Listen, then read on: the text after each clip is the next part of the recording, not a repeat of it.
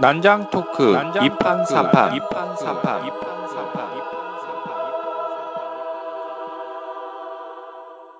본 방송은 멀쩡한 선남 선녀들의 수상한 난장 토크 2판 4판입니다. 11회 남편 육아 어디까지 해봤니? 네 번째 시간 육아 우울증 지금 시작합니다.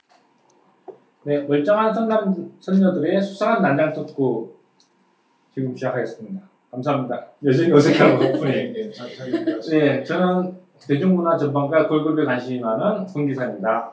네, 안녕하세요. 안녕하세요. 저는 오후 3시입니다. 오후 3시는 뭔가 시작하기에는 조금 너무 늦었고 또 마치기에는 너무 좀 이른 시간인데요. 인생에서도 뭔가 할까 말까 고민하는 어떤 시기가 있다면 한 발짝 앞으로 나아가보자 라는 생각에서 오후 3시라고 이름을 지었습니다. 반갑습니다. 반갑습니다. 안녕하세요. 홍일점이자 막내 김강입니다. 두 분에게 많이 배우고 싶어서 왔습니다. 반갑습니다. 감사합니다. 항상 오프닝이 문제인데 좀 딴 사람이 해주시면 안 될까요? 너무 저희 셋 중에 제일 잘하시는 것 같아요. 제일 잘하십니다. 너무 네. 저희 톤도 일정하고 아. 네. 마음이 아파서 괜찮습니다. 좋습니다. 아, 오늘은 남자 육아를 말하다 계속 시리즈로 진행이 되고 있고요. 남자 육아 어디까지 해봤니? 뭐 이것 때문에 여파인지 모르겠는데 제가 여러 가지 인터넷에서 기사도 좀 보고 하면은 육아가 조금 많이 늘어난 것 같아요. 육아 그리고 이제 신문사나 그런데 기자분들이 육아를 하신 다음에 육아 휴직이죠 하신 다음에 그 육아를 하시면서 그걸 이제 그 글로 기사로 쓰시는 경우도 좀 많이 봤고 그런데 음, 또 제가 뭐 공감하는 부분도 있고 근데 저는 정말 완전 생 육아 그러니까 생육아? 아무에게도 지원받지 못한 육아 휴직은커녕 휴직을 해서 회사를 간둬서 어, 백수로 지냈고. 그리고 뭐 책도 한 열대 권 봤어요. 그런다 실질적으로는 어쨌든 그냥 제 직관에 의거해서 음, 한 어떤 그런 육아이기 때문에 지극히 주관적이다라는 걸 다시 한번 말씀드리면서 그래도 실질적으로 내가 어, 와이프랑 좀 교대를 해서 육아를 해볼까? 라고 생각하시는 남자분이 계신다면 또 그렇게 남편을 꼬셔볼까? 하는 여자분 혹은 예비 신부분이 계시다면 제가 좀 도움이 되지 않을까라는 생각이 듭니다. 왜냐 그 우리가 흔히 말하는 제가 이제 그 기사에서 읽었는데 아빠가 아이들하고 이제 회사 갔다 와서 주말에 놀아주는 거는 방위 육아라고 그러더라고요. 육아 방위. 그러니까 예전에 방위라는 게 있었잖아요. 방위는 출퇴근이 가능하거든요. 그런데 애를 하루 종일 보는 거는 전투 육아다. 이거는 장난 아니다. 근데 저도 공감하면서 오늘의 주제에 대해서 말씀드리겠습니다. 어쨌든 꼭 이 얘기를 꼭 한번 네, 네. 해보고 싶었어요. 그러니까 육아에 관한 오스시님의 의견은 이판사판 전체의 의견과는 공식 입장과는 전혀 관계가 없어. 네, 아마 지금 우리 어, 참고로 말씀드리면 처음 듣는 분들은 어, 이 우리 세 명 중에 저희 세 명 중에 육아에 관련된 사람은 저밖에 없습니다. 한 분은 어, 대단히 지금 빨리 육아를 하고 싶어 하시는 우리 한 분이 계시고요. 한 분은 육아 생각이 전혀 없는. 네, 육아에 대해서는 이제 끝나 아, 자유롭게 살고 싶다는 기혼자가 계시기. 때문에 네. 전적으로 저의 의견이다라는 거. 그러나 뭐 저 얘기에 동감하시면서 고개를 끄덕이는 순간 어쨌든 어느 정도는 어, 공감하는 육아에 발을 부분이고요. 들이는 거죠. 근데 뭐 사실 육아에 대해서 말할 수 있는 자격 있는 사람 또 한 명밖에 없어요. 아, 네. 근데 사실은 그런 분들에게 공감을 이끌어내는 게 네. 사실은 진짜인 것 같아요. 어, 왜냐하면 그렇지 않으면 다 그냥 뭐 그냥 그런 얘기인데 그래서 다른 이야기들이 나와서 그러니까 사실은 저는 이 방송을 어느 분이 들으셨으면 좋겠냐면 그러니까 지금 자기가 혼자 육아를 하고 있어서 남편 회사에서 돈을 벌고 있는데 마저 마저 하시는 그런 분들도 정말 좋지만 사실은 아 육아를 이제 하려는 분들 음. 이제 막 결혼을 하려는 분들 그러니까 그런 분들이 가지고 있는 어떤 환상이나 어떤 그 인터넷에서 특히 뭐 슈퍼맨이 돌아왔다 참 좋은 프로그램인데 그런 것이 전부가 아니다라는 아니다. 거를 네. 말씀드리고 음. 싶어요. 근데 저도 요즘에 이런 얘기를 오세시님께 자꾸 듣다 보니까 한 가지 이제 계획이 생긴 게 결혼할 남자를 만나면 꼭 오세시님께 면접을 좀 봐야겠다. 네. 어, 그래서 그래서 뭐, 예. 뭐 제가 부연 설명이지만 성격 검사, 네. 진동 적성 검사, 기업 선발 검사 제가 다 보유하고 있습니다. 네. 네. 그래서 이제 좀 육아에 대한 어느 정도 태도와 이런 것도 좀 있는지 상식은 없어도 되나요, 교수님? 아 상식은 중요하지 않습니다. 아 지금 태도, 인성. 인성과 그 중에서 호랑이와 곰이 중에 곰 중에 네, 마늘을 먹으면서 네. 버텼던 어, 그 곰의 끈기.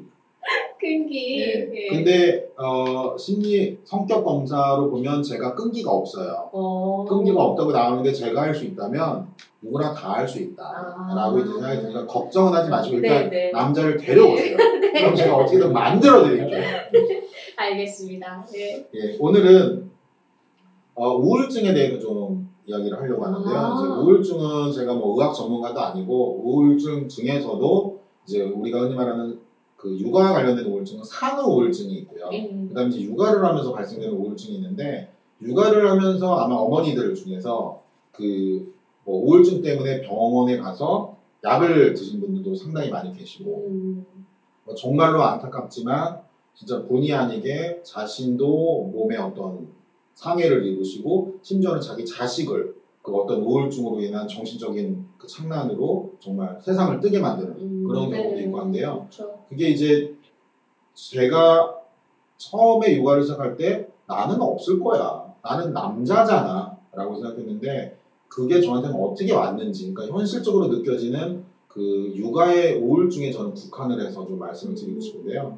자, 일단 여기 계신 김강님하고 검기사님께 한번 여쭤보고 싶었는데요. 근 한 달 이내에 죽고 싶다는 생각을 한번 하신 적 있으신가요?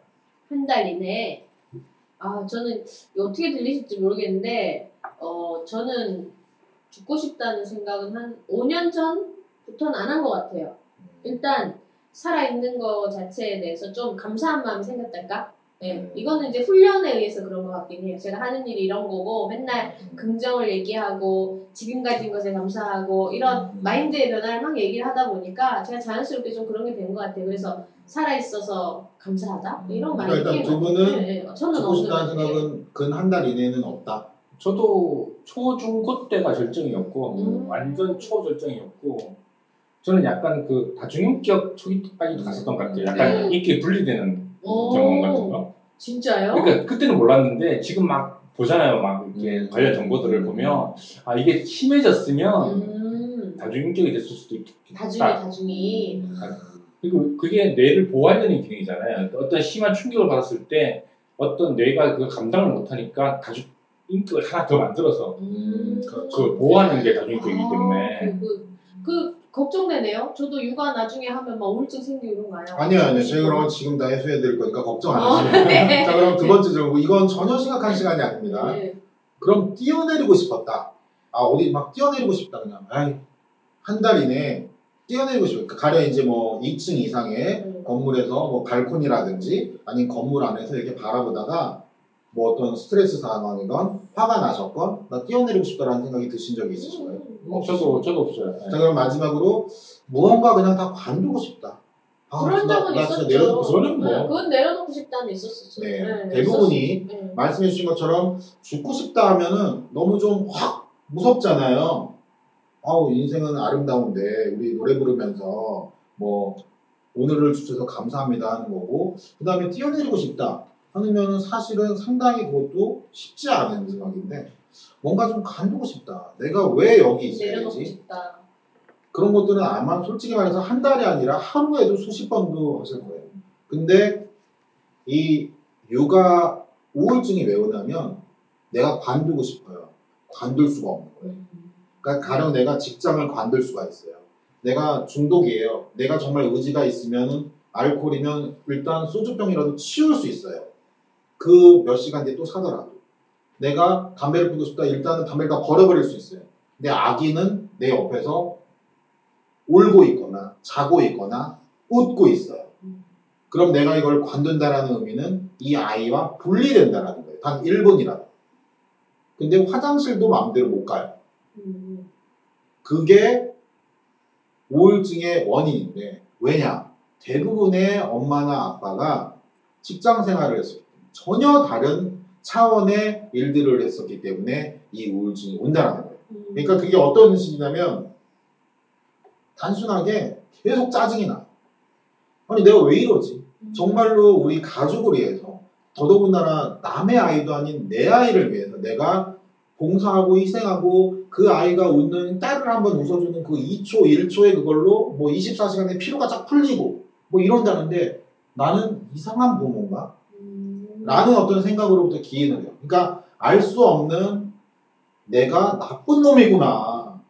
내가 인성이 발달이 안 된 놈이구나. 아니 내 새끼를 저놈이 지가 태어나고 싶어서 태어난 것도 아니고 내가 그리고 보겠다고 해서 본 건데 내가 무슨 뭐 이렇게 징용을 당해가지고 끌려온 것도 아닌데 그리고 아이가 24시간 우는 것도 아니잖아요. 음. 뭐 무조건 안 먹는 것도 아닌데 거기서부터 출발을 해요. 음. 우울증이 죄책감에서 온다는 건가요? 그러니까 저는 그랬던 것 같아요. 그러니까 그 죄책감이라는 거에 대해서는 제가 계속적으로 얘기하겠지만 그 죄책감이 과연 어디서부터 기인한 것이냐가 음. 사실은 되게 우리가 오늘 생각해 볼 점인데 그러니까 결론적으로 보면은 아이한테 짜증이 나는 거, 그 다음에 음. 배우자한테 짜증이 나는 거, 육아를 하면서 음. 당연하다는 거.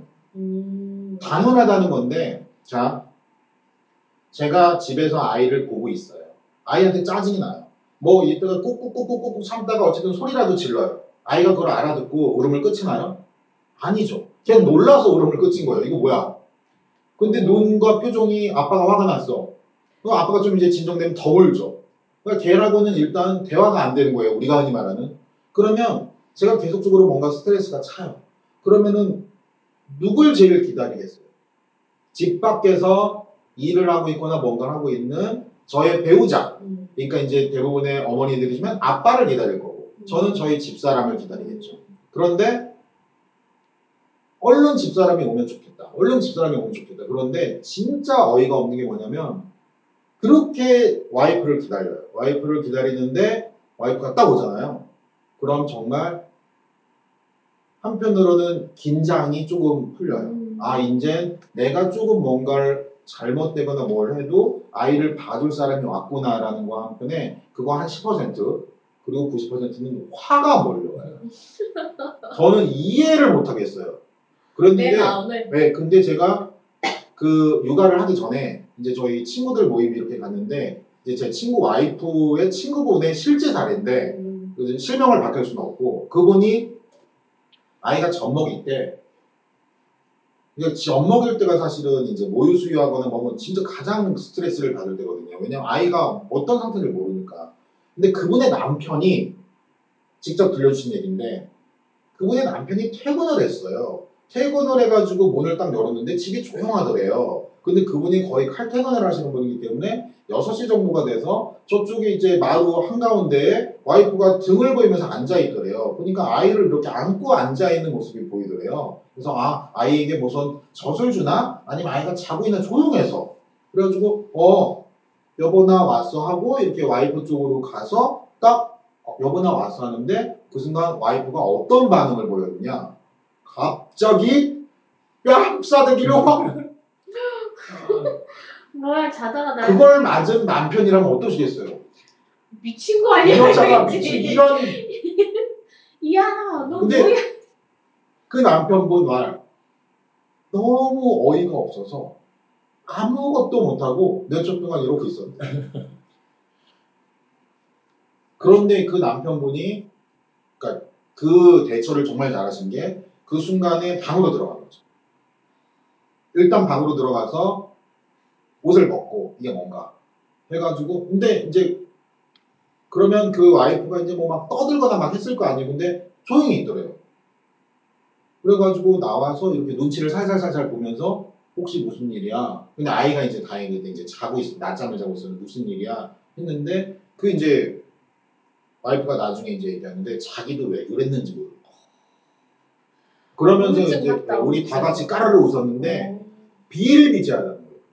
왜냐하면 진짜 저도 누군가 좀 심리학이나 아니면 의학자가 전문적으로 좀 이야기를 해주셨으면 좋겠는데 저도 뭐좀 찾아봤는데 없더라고요. 그러니까 그 배우자에 대한 유일하게 내가 의지할 수 있는 배우자에 대한 어떤 그 안도감이 스트레스와 분노로 표출이 되는 것 같아요. 음. 그래서 저희도 제일 많이 싸웠던 게 저는 집사람 기다리잖아요. 그럼 집사람이 오면은 막 웃으면서 어서와 사랑해 뭐 고마워해야 되는데 보면 얼굴이 굳어요. 그러면 이제 저희 집 사람은 들어와가지고 아이 그럼 나는 놀다 왔냐. 음. 나도 직장에서 어, 꼴 보기 싫은 상사랑 하기 싫은 일이랑 음. 어 말도 안 되는 그런 불합리한데서 있으면서 더더군다나 칼퇴근하려고 노력해가지고 들어왔는데 난뭐 잘못했냐 그러면 싸움이 시작되는 거예요. 그러니까 그 순간에 누구 한 명은 일단은 피해야 돼. 그런데 거기에서 이제 그 우울증이 계속 되잖아요. 그러면은 솔직히 말해서 집에 있는 사람도 그렇지만 밖에서 온 사람도 어느 누가 그 아, 사랑으로 사랑으로 아무리 해도 이게 오- 웃는 게 웃는 게 아니잖아요. 그러면 그날은 뭐냐? 집이 냉랭해져. 음. 거기에 만약 아, 아이까지 밥을 안 먹었다든지 아프다 더 심각해져. 그러면은 그 다음 날이 돼. 그러면 이제 뭐 밖에서 일하는 사람은 일하는 듯 마는 듯 가. 또 집안에 있는 사람은 마음이 계속 찜찜하잖아요. 바깥에서 일하는 사람도 마찬가지일 거고. 그럼 이제 어떻게든 어떻게 해가지고 이제 아이가 낮잠을 잔다고요. 그런 시간에 이제 둘이 같이 누워가지고 생각을 해요. 아 내가 왜 그랬을까? 우리 집사람이 오면 조금 더 이제 잘 웃어줘야지. 오늘 오면은 뭐 맥주라도 한 잔 해야 되겠다. 우리 집사람들 아무튼 힘든데 저도 직장 생활을 해봤던 사람이에요. 그래서 이제 5시가 되면은 일단 기분이 좋아져요. 5시가 되면. 1시간만 참으면 된다. 그런데 와이프가 이제 보통은 6시에 못 오잖아요. 6시가 퇴근 시간이니까. 네, 그럼 칼퇴근을 해도 오면 7시잖아요. 네. 2시간만 참으면 돼요. 아, 오늘은 애가 밥도 잘 먹었다. 7시가 돼요. 아, 어, 조금 늦네. 7시가 15분이 돼요. 어, 조금 늦네. 빨리 7시 반이 돼 와이프가 왔어요. 그럼 웃어야 되잖아요. 근데 또 표정이 굳어. 그게 반복이 돼. 음. 그러면 더 웃긴 건 어, 우리 와이프가 육아를 안 했었냐? 육아를 했잖아. 아, 육아를 했던 사람이 그거를 이해를 못해? 특히 남자 같은 경우는 태어나서 난 한 번도 육아를 한다고 생각해 본 적이 없이 40평생을 넘게 살았는데 이거를 지금 내가 하고 있는데 근데 와이프 입장에서는 아니 자기 자식 자기가 기르는 거고 난 놀다 왔어? 음. 이게 되는 거. 그렇기 때문에 이 아까 말씀드렸던 그 단시간 육아와 이 하루 종일 육아는 하늘과 땅 차이다. 그래서 저는 뭐 이렇게 엄마들이 어린이집 애기들 보낸다고 그러잖아요. 뭐 2시간, 3시간 보낸다고 그러잖아요. 저는 야 여자들이 집에서 놀면서 2시간, 3시간씩 보낸 그런 남편이 있다면은 정말로 그 남편분에게는 다른 말 할 필요가 없어요. 하루 종일 애를 맡기면 돼요. 그리고 엄마가 핸드폰 끄고 잠적해버리면 돼요.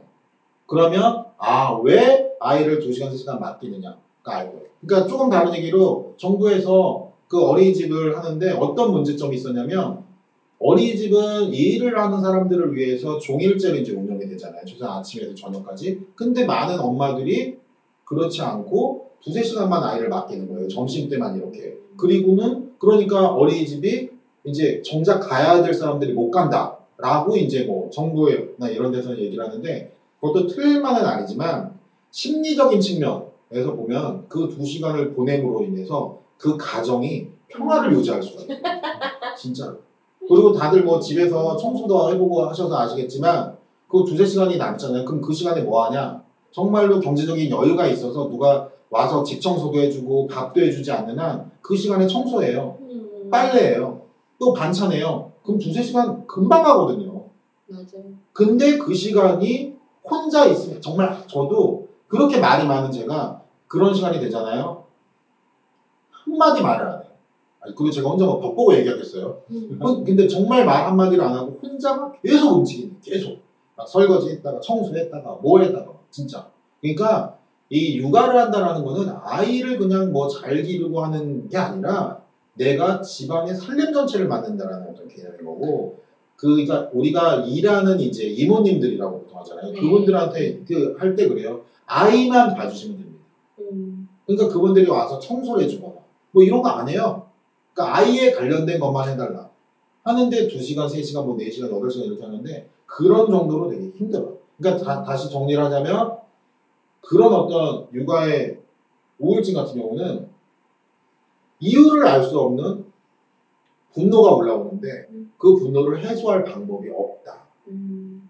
그래서 이제 저희는 어떻게 했냐면 밤 9시가 되면 아이가 이제 잠자리에 들어요.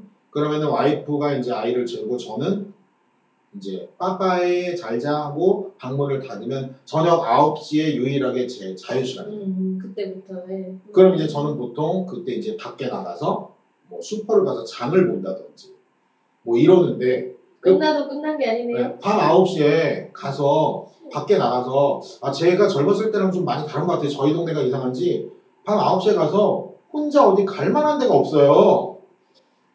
되게 웃긴 게 요즘에는 헬스장 아니면 운동하는 데도 10시 이전에 다 끝나요. 근데 제가 헬스장 가서 이게 뛸 힘이 없어요. 어디 눕고만 싶지. 맞아요. 그러니까 동네 사우나라도 있으면은 예. 한 달에 연권을 끊어가지고 거기서 누워 있었을 텐데 그것도 안 되고. 네, 문 닫죠 일찍. 네, 그래도 이제 봄이나 여름에는 그나마 돌아다닐 수라도 있잖아요. 겨울에 추워요. 안 나가고 싶어요. 근데 더블싸게 더블싸게. 집이라는 공간에서 벗어났으면 좋겠어요. 음. 현관 밖이라도 정말. 음. 그래서 저는 점차 음식물 쓰레기도 나눠서 버리게 되고 자주 나가려고요? 자주 나가려고. 아. 어, 안타까운데 이건 너무. 그리고 이제 만약에 그런 냉랭한 집사람하고 이제 와이프가 있고 어떤 분명 분위기가 유- 유독 이렇게 그 유발되잖아요. 그러면은 대부분의 부부가 마찬가지인데 집안일을 해요. 그래서 심지어는 집안일도 되게 천천히 한다든지. 그런데 이제 그런 집안일도 없고 뭔가 그렇다. 그러니까 저 같은 경우는 어떻게 되냐면 화장실을 자주 가게 되더라고요. 음. 그러니까 화장실 가서 뭔가 일을 보는 게 아니라 어 이제 와이프가 집에 온 경우에 아이도 뭐 이렇게 나쁘지 않다 오늘 컨디션이 그러면 그냥 특별히 이유도 없이 화장실을 가게 돼요. 음. 그래서 뭐가 나오지 않더라도 가서 비대도 한 번 하고 두 번 하고 그리고 거기 한 번 들어가면 앉아 있는 시간이 좀 길어지고 음. 그러다 문득 생각이 들어요. 군대 시절이 생각이 나더라고요. 군대 있을 때 화장실 자주 가셨어요. 그러니까 나만의 시간이 되게 필요한데 시간. 오. 그러니까 그 그리고 쫄병 때는 군대도 맘그 화장실 마음대로 못 가요. 고참이 따라가요. 얘 혹시 무슨 뭐 자해하거나 뭐 안 좋은 일 있을까봐. 오. 그러니까 그나마 그것도 어느 정도 이렇게 돼야지 다니는데 거기 안에서는 아무도 못 건드니까. 또 훈련소에는 네 명이 짝지어서 다니잖아요. 화장실 쪽. 화장실도 군대가 좀 무서우시구나. 근데 그래서- 그런 그런 때처럼 화장실을 가시게 된다는 말씀이신가요? 예, 그런 그런 느낌으로 그런 심리 때문에 아. 비슷한 심리로. 그래서 해소를 할 수 있는 가장 좋은 방법은 만약에 이제 그 사람들을 많이 만나는 거예요.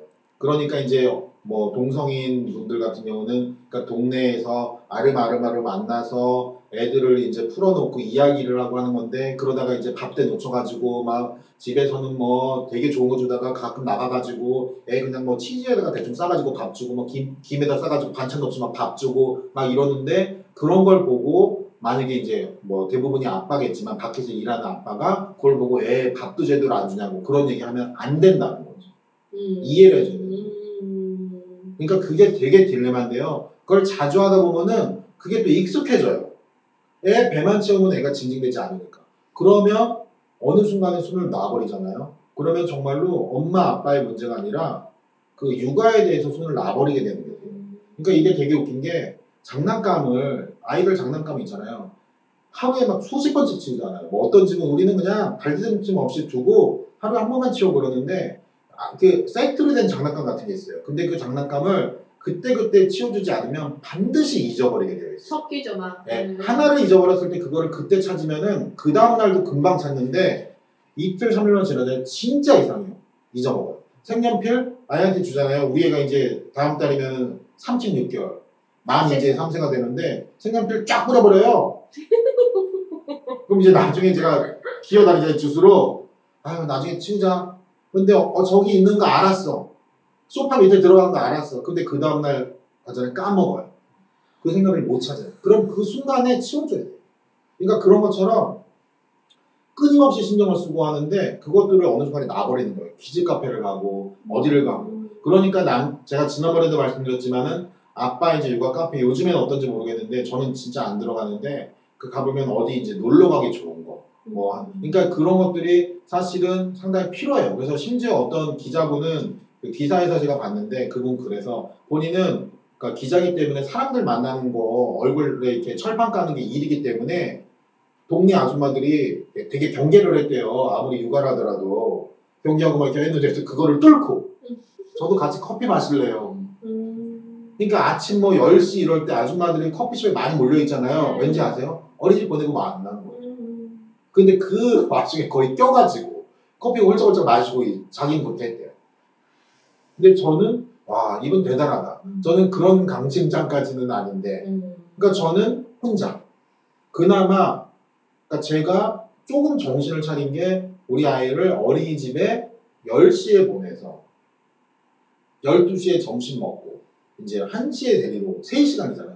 그 3시간 되면서 제가 그 시간에 청소를 하건 밥을 하건 제가 조금씩 정신을 차려야 돼요. 음. 그리고 이제 우리 아이가 거기서 낮잠을 자고 이제 4시까지 있게 됐을 때. 그러면은 그렇게 야 그 시간에 영화도 한 편 보고 아니면은 시내에 나가서 낮에 낮술도 좀 먹고 어 레스토랑 가가지고 아니 뭐 와인이라도 한 잔 얼마나 좋아. 대부분 다 그렇게 얘기하시죠. 근데 그거는 물론 성격의 문제긴 한데 저희 집사람도 그래요. 그렇게 해가지고 와인도 한번 먹으라고. 그럼 제가 얘기하죠. 당신은 그래 본 적 있냐고. 물론 이제 그때 당시엔 깐난 얘기했지만 그럴 수가 거예요 왜냐하면 계속 끊임없이 일이 있으니까 그러니까 이 우울증이라는 거는 저는 오늘 어떤 말씀을 드리고 싶냐면 해소책이 뭐냐 해소책은 없다 음. 결론은 없다. 없다 중요한 건. 그거를 인정해야 된다는 거예요. 그러니까 집에 있는 사람은 자 아빠 이- 밖에서 일하시는 분들은 집에서 아이를 데리고 기다리고 있는 사람은 절대 웃는 얼굴로 당신을 맞아주지 않을 거라는 거. 음. 그리고 집에서 아이를 데리고 계시는 분들은 집 밖에서 오는 사람들이 어 우리 여보 고생했어 고생했어 하면서 뭐 설레설레 웃으면서 들어와서 모든 걸 다 케어해주지 않을 거다라는 걸 인정해야 돼요. 음. 그리고 그거는 세월이 가야 된다는 거예요. 우리 애가 자고 일어나서 비타민 먹였더니 한 살이 다섯 살 됐어요. 불가능하잖아요. 음. 그러면 하루 이틀의 상황이 아니에요. 그러니까 내가 연애할 때 나를 살갑게 챙겨주던 그 사람이 아니고 음. 그게 남자건 여자건. 그러니까 적어도 지금 곧 내가 만날 나의 배우자는 나보다 더 지쳐서 들어올 사람이다. 라는 거를 해야 되고 그리고 이게 가장 많이 부부싸움을 하는 게 그 육아랑 조금 다르게 통계적으로 가장 많이 부부싸움을 하는 게 언제인지 아세요? 명절 때 음. 시저, 시댁이나 친정에 갔다가 오는 차 안에서 그렇게 많이 싸워요. 왜냐? 그거 시집 안 간 나도 알것 같아. 차는 막히지 밀폐된 공간이지. 그러니까 우리가 연애할 때 차 타고 가면서 뭔가 이야기하면 좀 집중하게 되고 이렇게 좀 뭔가 또그 어떤 감정이 끌어오르잖아요. 그것처럼 분노의 감정도 같이 끌어오르잖아요. 밀폐돼 있으면.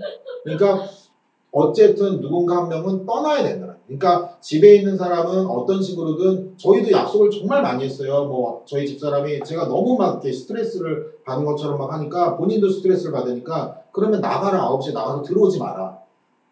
음. 뭐 그러니까 뭐 주말 같은 경우에도 뭐, 뭐 4시간은 자유시간을 준다든지. 그러니까 그런 자유시간을 정확하게 상호간에 지켜줘야 되고, 아무리 힘들어. 그러면은 이- 밖에서 일하고 있는 사람도 주말에도 또 쉬고 싶잖아요. 밖에서 일한 사람이 주말에 애 보려고 회사 다니는 거 아니잖아요. 그런 걸 지켜주는 서로 간에 그 정도 최소한의 약속을 가지면 이거는 오늘을 끝나지 않는 거니까 그냥 계속 가는 거예요. 음. 그렇기 때문에 지금 이 순간에 집중해서 사는 것밖에 답이 없다고 얘기해요. 음. 그러니까 우리가 그 얘기 있으시죠? 그 뭐 다 아시는 얘기지만 예전에 이제 나치치아의 유대인 수용소에서 살아남은 사람들, 베트남전에서 음. 살아남은 사람들을 조사했죠. 어떤 사람들이 살아남았어요?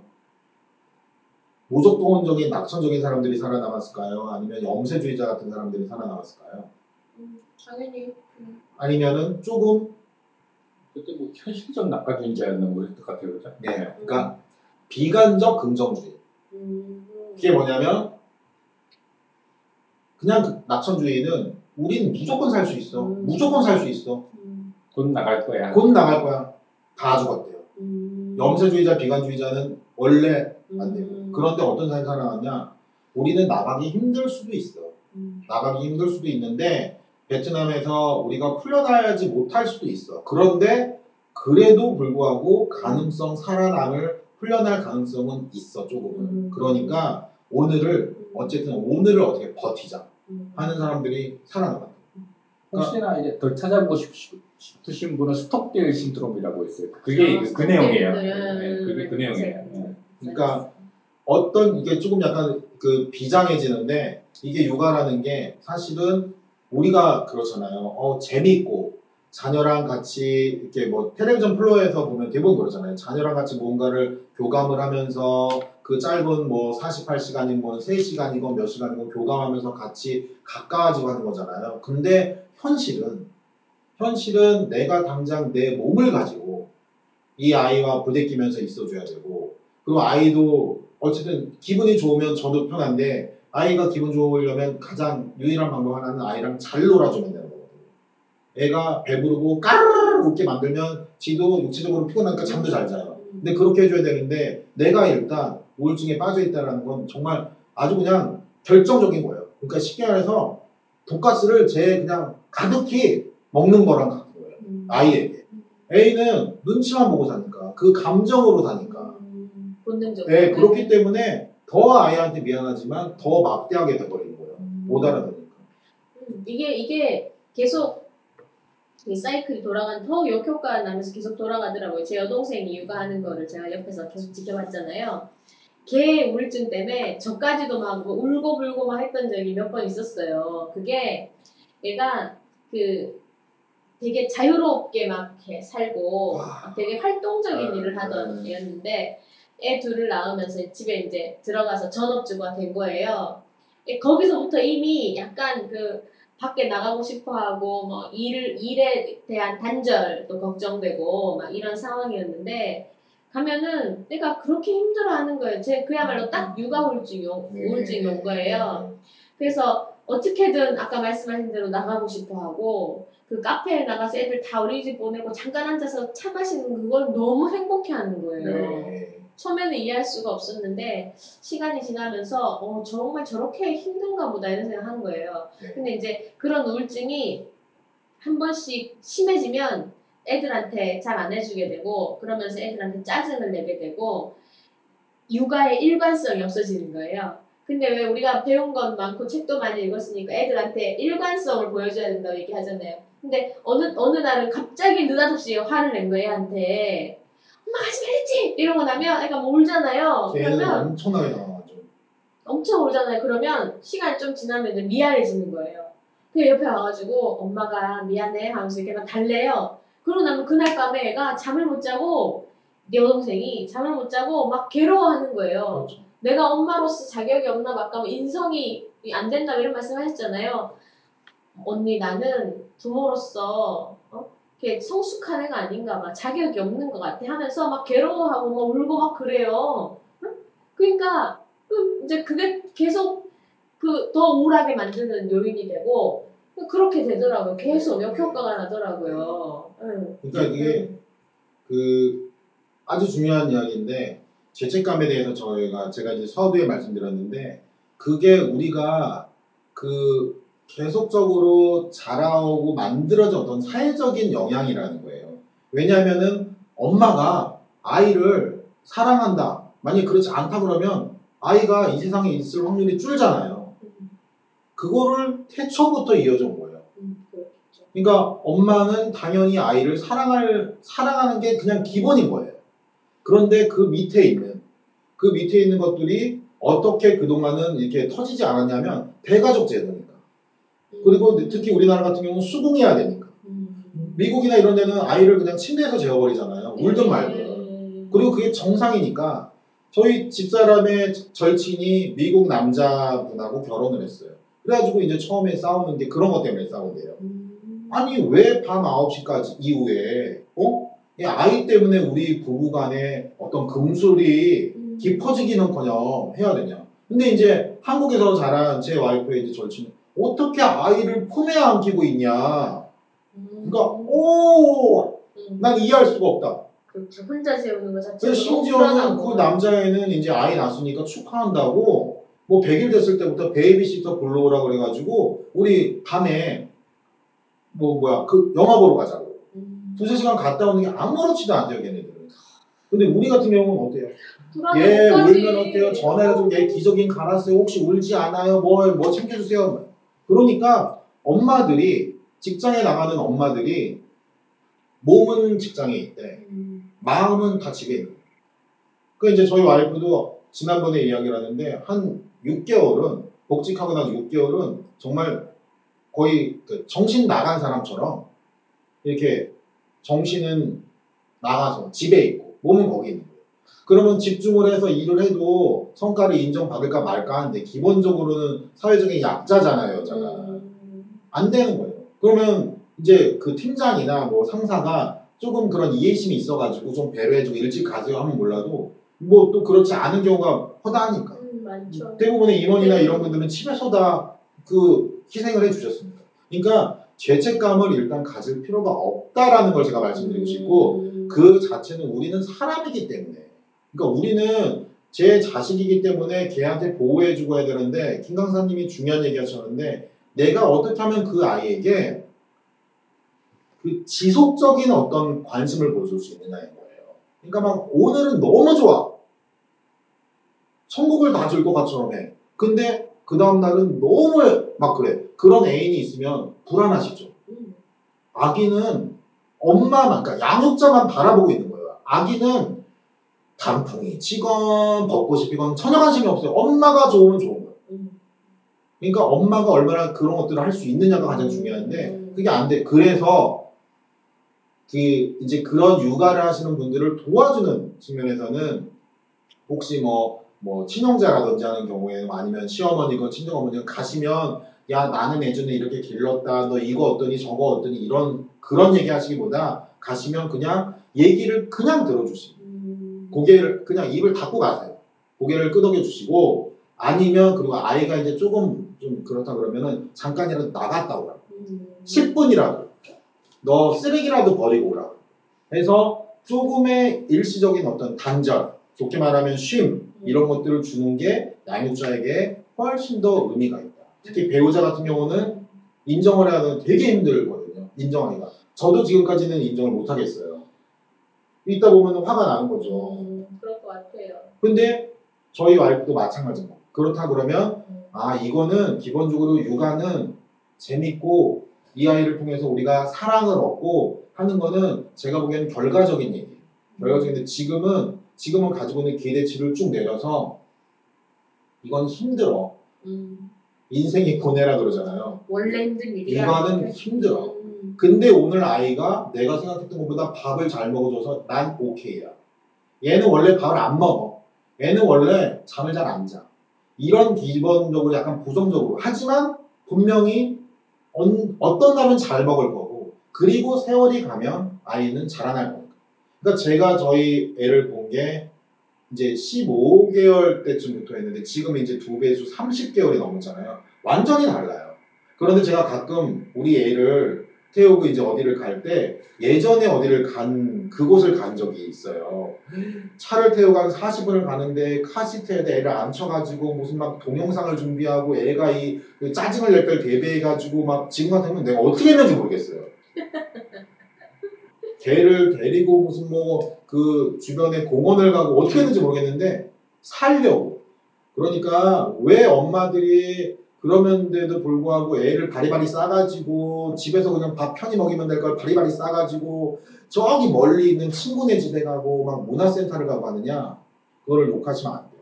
아 그럴 수 있구나 하는데 단 엄마가 가지고 있는 육아의 기본적인 끈 그거는 놓지 않게 엄마 스스로도 신경을 써야 되지만 그 도와주는 엄마 혹은 아빠도 그걸 도와줘야 된다. 근데 남자 같은 경우는 훨씬 그런 게 없으니까 제가 오늘 우울증에 대해서 말씀드리면서 결론을 내리고 싶은 거는 내가 정말로 이 아이를 봤는데 내 자식을 보고 있는 이 순간에 정말로 모든 거를 다 내려놓고 싶은 순간이 왔을 때 난 어떻게 해야 될 것인가? 대비책, 1안, 2안, 3안을 마련해 놓으시라. 음. 뭐 와이프한테 전화한다라든지 아니 와이프는 좀 미운 대상이 되, 되어 있을 테니까 뭐 친구한테 얘기한다라든지 아니면 뭐 어디 동네에 뭔가를 만들어 놓는다든지. 정말 그래서 사실은 그게 되게 되게 그 중요하고 필요한 부분이다. 라는 제가 그런 말씀을 꼭 드리고 싶고. 음. 그러니까 육아가 결과적으로는 그날 자면서 아이가 막 이렇게 웃었던 거 그 사진 한 장 보면서 또 피로가 풀리기도 하지만 그 순간순간 있잖아요. 그 육아한다고 60분이 6분으로 줄어들지 않거든요. 그랬을 때 내가 어떻게 견뎌낼 것이냐. 그러니까 대부분이 어떻게 얘기하냐면 당연한 거 아니야. 육아를 하는데. 그러니까 대부분이 우리가 가지고 있는 생각이 회사 생활보다 육아가 쉽다라고 생각하시잖아요 음. 근데 해본 사람은 그렇지 않다라고 생각해요 음. 근데 그거를 개몽하거나 고쳐주려고 하거나 그럴 필요가 없더라고요. 음. 이거는 어렵다. 라는 거를 인지하고 이건 근데 분명한 건 세월이 가면 어떻게든 음. 결과적으로는 좋을 것이다. 그런데 그 세월을 그냥 허송세월로 보낼 게 아니라 지금 이 순간을 내가 할 수 있는 정도에서 최선을 다하는. 정말로 아이를 안고 베란다를 이렇게 보고 있는데 제가 뛰어내리고 싶은 거예요. 그러면 일하고 있는 이제 집사람한테 뭐 카톡을 보내거나 전화를 해서 나 뛰어내리고 싶어. 이럴 수는 없잖아요. 그럼 집사람이 뭐라 그러겠어요? 너 뛰어내려 그러겠어요? 어쨌든 마음은 안 좋을 거 아니에요. 올 수는 없고 집에. 근데 애를 봤어요. 애야 뭐 그냥 아무 지 혼자 옹알이를 하고 있지 뭐 저기 뭐가 있어요 뭐 어쩌고 저쩌고. 근데 그 순간 그 맑은 가을에 이 하늘과 여러 가지가 보이면서 아, 내가 왜 여기까지 왔지? 음. 아 슬프다. 네, 그러니까 정말 그런 날은 음. 와이프한테 와이프가 혹시라도 바쁘거나 아니면 서로 별로 좀 그때 싸워가지고 감정이 안 좋아도 욕을 착살로 먹더라도 집에 나와서 친구를 만나거나 해서 스트레스를 해소하고 들어가셔야 돼요.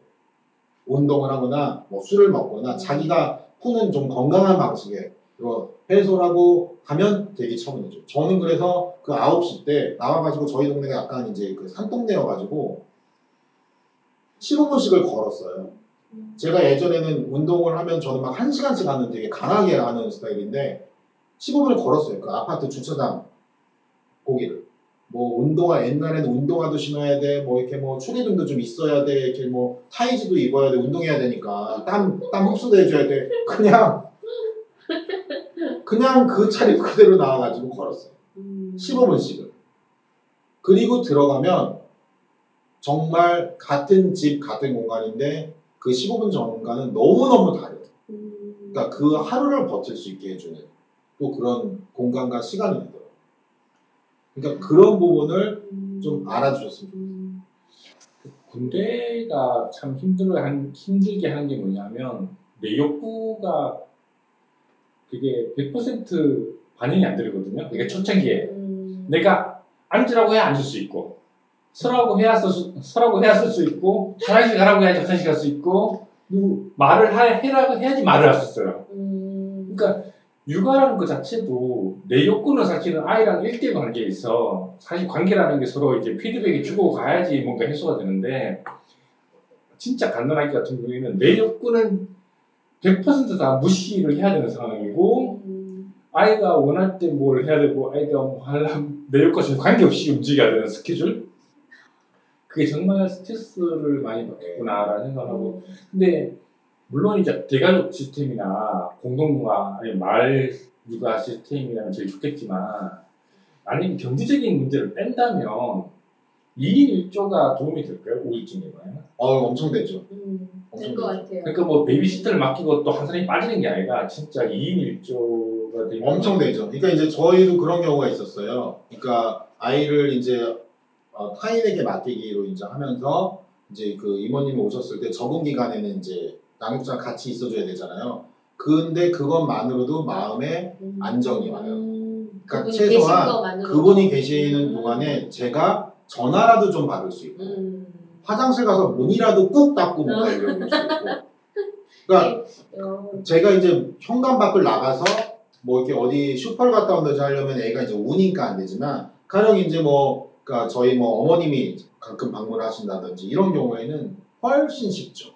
이 사람이 자율성이라는 게 너무 중요한 것 같아요. 자유, 공간에 대한 자유, 그다음에 어떤 행동에 대한 네. 자유 이런 거. 근데 아이가 있으면 아이는 일단 이 사람만큼 온전하지 않게 태어난 존재가 없잖아요. 네. 보면은 3년은 꼬박 걔한테 해가지고 어, 저 길러줘야 걔가 이제 세상에서 살아갈 수 있으니까 그거에 대한 책임감, 이 그렇죠. 책임감이 이 무게가 생각보다 훨씬 큰 건가 봐요. 저는 모르지만 아직 되게 큰 건가 봐요. 그래서 그것 때문에 자유를 속박당하는 거잖아요. 거기에서 우울증이 시작되는 것 같아요. 네. 그러니까 아주 이해하기 쉽게 말씀드리면 어느 분하고 이제 연애를 하셨어요. 뭐 결혼하기 전이나 지금 뭐 연애를 하고 있는데 이게 둘이 사랑하게 됐어요. 근데 누군가 계속 매달려요. 나한테 너 5분 간격으로 전화해서 너 뭐해? 뭐해? 음. 뭐 심지어는 어, 나 오늘 아니 모에 모에는 차이 났죠. 그러니까 차라리 전화를 해서 나 지금 머리 감아야 돼? 다시 밥 먹어야 돼? 너무 그러잖아. 다른 막 이런 경우가 있어요. 아 나 오늘 회사에서 회식이야. 그러면은 아 그래 늦지 말게 늦지 말고 들어가. 그때는 이제 같이 사는 게 아니라 연, 연인 관계니까. 근데 어떤 만약에 연인이 나는 당신이 들어갈 때까지 안 자고 계속 기다릴 거야. 그러면 이제 처음엔 좋죠. 어머 나를 생각해 준 거야. 근데 그게 매번 계속된다고 생각하세요. 얼마나 사람 자유의지 진짜 무섭죠? 근데 진짜 귀신 같은 게 아빠나 엄마, 그러니까 양육자가 감정이 가라앉아 있거나 뭔가 안 좋잖아요. 아이는요 더 매달려요. 음. 그러니까 환장하게 하는 거예요. 그게 본능적으로 느낄 것 같아요. 이게- 난 버릴 이게, 것이다? 어, 버릴 수도 있다는 네. 불안감에 그- 더 매달리지 않아요. 그러니까 정말 음. 텔레비전 있잖아요. 동영상 안 보여줄 수가 없어요. 왜냐면 그걸 보여주고 5분 보여주고 아니면 뭐 20분 보여주고 그 시간에 제가 잠깐이라도 딴 데 하늘을 팔면 좋겠는데 또 아이가 지가 몸이 안 좋거나 양육자가 뭔가 안 좋다고 하는 경우에는 텔레비전도 안 봐. 그리고 텔레비전을 보려고 옆에 앉아 있어야 돼. 양육자가. 못, 못 가게 하고. 못 가게. 어, 환장하는 거예요. 제가요 조카들을 자주 보면서 자주 봐주다 보니까 시간만 나면 이제 그쪽으로 가요. 저의 비전도 좀 바뀌었어요. 이제 가정으로 이렇게 제가 지금 가정이라고 할 분들이 이제 가까이 사는데 형제니까 자주 가는데 가서 애들을 봐보다 보니까 이런 어려움을 이제 조금 알 것 같은 거예요. 조금. 예. 그래서 옛날에 이렇게 시- 싱글 이제 같이 다 같이 모여서 밥 먹고 이럴 때 이렇게 식당 가면 음. 애들 막 그 스마트폰 켜놓고 어른들 밥 먹고 이러면 욕을 막 했거든요. 미친 거 아니야? 왜 애들 스마트폰 저렇게 보여주면 중독될 텐데 그러니까. 어머 엄마 아빠 너무 무책임한가 막 이렇게 욕하고 그랬단 말이죠. 네. 지금은 제가 막 보여주는 거에 막 진땀을 빨빨 흘리다가 하다 하다 안 돼서 제발 제발 좀 제발. 잠깐만 하면서 이렇게 보여주는 저를 보면서 와 이거는 함부로 욕할 게 아니구나. 그러니까 이제 막 요즘엔 그래요. 야 예전에 스마트폰 없을 때는 어떻게 한 거야? 그러게 말이에요. 네. 그때 어떻게 했을까? 진짜 갑자기 생각, 그러니까 제가 얼마 전에 지금 이사 가셨지만 옆에 한의사 선생님이 아이 셋을 키우시는데 음, 예. 집에 TV도 없거든요. 세, 셋이면 가능해. 아, 지들끼리 놀아. 네, 그러니까 제가 정부 관계자가 아니어서 책임질 말은 못하지만 정말 그래서 사실은 하나보다는 더 낫는 게 맞는 것 같아요. 왜냐면은 처음엔 힘들지만 이 얘네들이 지들이 기어다닐 정도만 되면 지들이 놀아요. 그리고 점점 점점 그게 커져요. 그러니까 제 친구가 아이가 하나인데 외국의 리조트에 놀러를 갔어요. 이제 아들이 아들이 하나인데 근데 엄마 아빠 둘 다 나름대로 이제 외국까지 갔으니까 선베드에 좀 누워가지고 책도 보고 이렇게 주스도 한잔 마시고 싶잖아요. 근데 꼭 한 명은 아이랑 같이 놀아주고 있어요. 그러니까 아이가 좀 이제 컸으면 대여섯 살 됐으면 이렇게 놀고 있는 거 보면 되는데 그런데 그 아이도 지가 혼자 놀긴 하지만 재미없잖아요. 음. 그러니까 놀아줘야 돼. 근데 애가 둘이다. 그럼 지들끼리 놀아요. 애가 셋이다. 좀 어린이집이에요, 그 자체가. 그러니까 그 슈퍼맨이 간다에 돌아왔다에 새 쌍둥이 있잖아요. 네. 걔네들 보세요. 자기들끼리 그 만화 영화 보고 역할극을 그 할 나이거든요, 걔네들이. 지들끼리 역할극 하잖아요. 도와줘요, 구해줘요, 출동, 철. 지들끼리 막 쓰러지고. 맞아요. 네. 그럼 그 시간에 이제 양육자는 음식을 한다든지 뭐 집을 치운다든지 아니면 진짜로 음. 커피라도 한잔 마시다든지 그러는데 그러니까 제일 힘들 때가 아기가 막 태어나자마자 몸 흐물흐물할 때부터 두 살, 두 살 될 때까지만. 그러니까 두 살 넘어가면 애가 좀 걸어 다니고 어쨌든 뭐 이렇게 뭔가 되고 이렇게 동영상이나 보여주는데 깐난 애기 동영상도 안 봐요. 안 보죠. 안 봐요. 걔네들은 그리고 뭘 모르니까. 근데 우리 아이가 이제 딱 이제 36개월 가까우니까 그래도 최소한 그런 얘기는 하더라고요. 뭐 배가 고파라든지 뭐 음. 이걸 이걸 줘, 저걸 줘. 이거라는 그걸 하는 그 순간이라도 훨씬 나아. 의사소통. 얘가 왜 울어? 이거 하면 제가 아, 너 이게 먹고 싶어? 아니면 이걸 하고 싶어가 아는데 그냥 울어. 하염없이 깐난하게. 그러니까 정말로 쉽지가 않아요. 참 대가족이 해체되고 마을 공동체가 해체되면서 생겨난 문제인 것 같아요. 그죠? 그, 네. 그것도 일종의 그런 원인이 있는 거 그러니까 그 공동육아라는 것도 저희도 그 그런 것들을 같이 해보려고 그런 공동육아 어린이집도 가보고 했지만 궁극적으로는 그 공동육아라는 게 참 의미가 있는 건 아이가 이제 뛰어다니고 한 5세 이상 그러니까 같이 어울리는 때 몰라도 5세 미만, 그러니까 4세 미만 같은 경우는 누군가 옆에 붙어 있어야 되잖아요. 계속 케어해줘야 네, 되죠. 그러니까 네. 제가 예전에는 어린이집 선생님들 같은 경우는 아 정말 어린이를 사랑하나 보다라고 생각을 했었거든요. 근데 정말로 그 저는 지금은 어린이집 선생님을 보면 그런 생각 절대 안 해요. 그러니까 예전에는 아저저 선생님은 나중에 시집 가시면 정말로 아이를 잘 기르실 거야. 왜 어린이집 선생님이시니까. 그리고 이제 어머니들도 많이 있으시잖아요. 아, 저 선생님은 집에서 아이를 정말 잘 기르셨나 보다 하는데 절대 저는 안 해요. 그냥 어린이집 선생님은 내가 여기 출근해서 퇴근할 때까지 이 아이들을 최선을 다해서 내가 배운 지식과 경험을 가지고 돌봐주면 난 그걸로 감사한 거지. 음. 그러니까 어머니집 선생님 중에 이제 어머니 선생님하고 제가 이제 가끔 이야기하면 자기도 집에서 아이한테 소리 지른대요. 음. 근데 자기가 보는 자기한테 이제 할당된 아이 반의 아이들에게는 소리 안 지르는 거죠. 음. 선생님이니까. 음. 그게 정말 다르다는 거예요. 그러니까 직업의식. 네, 그러니까 이게 어쨌든 분리할 수 있는 거예요. 아, 이 아이는 내가 케어해 줘야 될 아이지만 어쨌든 내가 저녁 6시나 7시가 되면 나는 이 아이와 분리될 수 있다는 그런 안도감. 음. 그러니까 그런 게 되게 심하신 분은 훨씬 더 우리가 흔히 말하는 우울증이라는 게 많아지실 거고 그렇지 않은 분은 덜한데 주변에서 도와주실 수 있는 거는 가서 정말로 그런 걸 너무너무 힘들어 하시는 분이면 분리를 해주시거나 음. 사람이 너무너무 힘들면요 누구를 만나고 싶지도 않고 문화센터도 갈 힘이 없어요 그걸 가려고 준비하는 자체가 스트레스인데요 그러면 어떻게 해요? 배우자한테 의존할 수밖에 없는 거예요 그러니까 그런 부분에서 좀 해주시면 된다 자 그래서 결론적으로 말씀드리면 그 제가 산후우울증을 말씀드리는 게 아니라 육아우울증 육아우울증. 육아우울증은 해결책이 없다 단 그 해결책이 없고 육아 자체가 고뇌다, 힘들다, 고생이다라는 것을 인정하고 내 배우자는 나보다 더 힘든 상황을 지금 처해 있을 것이다 라는 생각을 가지시고 음. 하지만 이거는 분명히 좋아진다. 하지만. 오, 오늘은 더 힘들 수 있다. 음. 그러니까 지금 이 순간을 최대한 벗어날 수 있게. 그리고 정말로 둘 다 안 좋다 하는 경우에는 어쨌든 한 명이라도 조금 그 시간을 조금 피하시는 게 음. 회피하시는 게 더 좋다는 생각이 들고 만약에 그런 부분에서 그 도와줄 수 있는 가족이 같이 있지 않는 한 그러면 경제적으로 혹시 여력이 되시면 한 명을 더 낳으시는 쪽으로 음. 그래서 아이들 스스로 자라게 음, 같이. 해주시면 좋겠다라는 게 저희 오늘 결론입니다. 네. 아. 감사합니다. 예, 또 다음에 또 뵙겠습니다. 예, 감사합니다. 고생하셨습니다.